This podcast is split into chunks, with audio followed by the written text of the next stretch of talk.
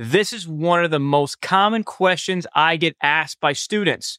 Should you get your certificate in paramedic studies or your associate degree in paramedic studies? And how should you game plan and tackle that? By the end of this video, you're going to know exactly what to do depending on where you're at right now. First, I want to tell you exactly what I did, and then I'm going to explain to you different tips and situations. So I entered paramedic school. You have to apply, you have an entry exam that you must do, and then you have to have experience requirements, and there has to be enough spots available to fit everybody. So once you get through that and you're in school, you have to make a decision. Are you going to go the certificate route or the associate degree route? So what I did was I chose at first the certificate route because I did not want to be dealing with math and English and chemistry and management and humanities and electives while I'm trying to focus on the thing that's actually most important, which is paramedic school, right? So that was my focus. And actually, all of my other classmates did the same thing. We all went with the certificate route. Everybody did, right? And even those that said, oh, I'm going to go with the associate degree route, they just suddenly realized, okay, I need to focus on paramedic school. So that's what we all did, and it all worked out great for us. So what we ended up doing, the way the program was designed was we had a first semester, a second semester, a summer semester, then a final semester. So basically that breaks down to anywhere from usually certificate programs are 14 to 18 months.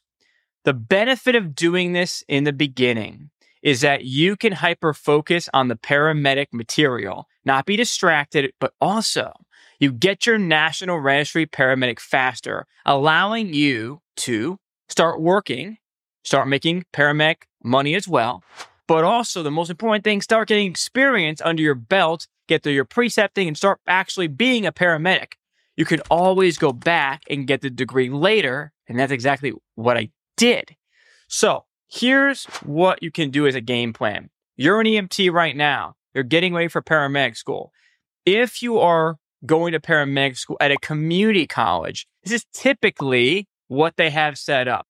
They'll have a certificate route that gives you college credits. It's pretty cool. Usually it's about half of the associate degree. Let's say for sake of argument, the certificate gives you 30 or 34 or so college credits, where the associate degree gives you 68 credits, for example, right? and that would be the full associate degree. They're both in paramedic studies, one certificate, one associate degree, right? Okay. After we complete paramedic school and we get national, we get our national registry, we get our state license, you're going to have a certificate in paramedic studies. What I did is I started working as a paramedic.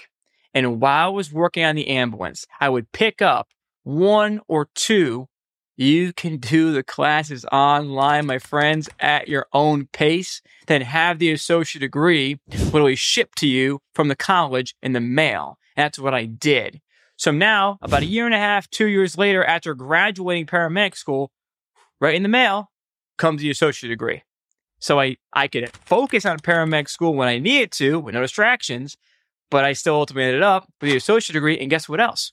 I was able to pay class by class. So I didn't have to get in any student debt either to finish the associate degree. I was doing it little at a time and paying as I go. So I was in control.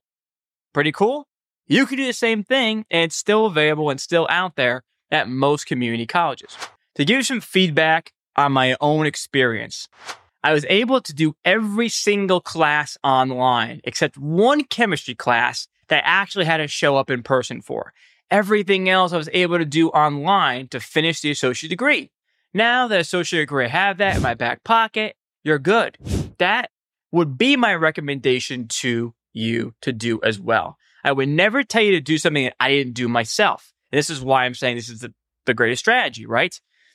There's no point in overwhelming yourself when paramedic school between the clinicals, the ride time, the long hours, uh, plus you're working, uh, plus you have family time, Paramedic school is a fire hose of information. It's 14 to 18 months of severe hyper focus on schooling. You need to be ready for that. So I don't see the point of having other distractions when you can just hyper focus and do that strategy. Now, a lot of you asked in the comments about how to prepare for school, how to get through school, and how to pass NREMT. The first link in the description is a study tool that I give to all my students to accomplish all of that. It's called the Video Vault. Inside the Video Vault is over 480 videos of content, audio files, worksheets, practice quizzes, our community group. What I do in the Video Vault is take all the concepts you need to know to pass school at NREMT and I break them down simply for you. So that way you just follow along with the videos, you follow the study plan, and you pass. I give my students lifetime access in the first link in the description, and I'll see you on the inside.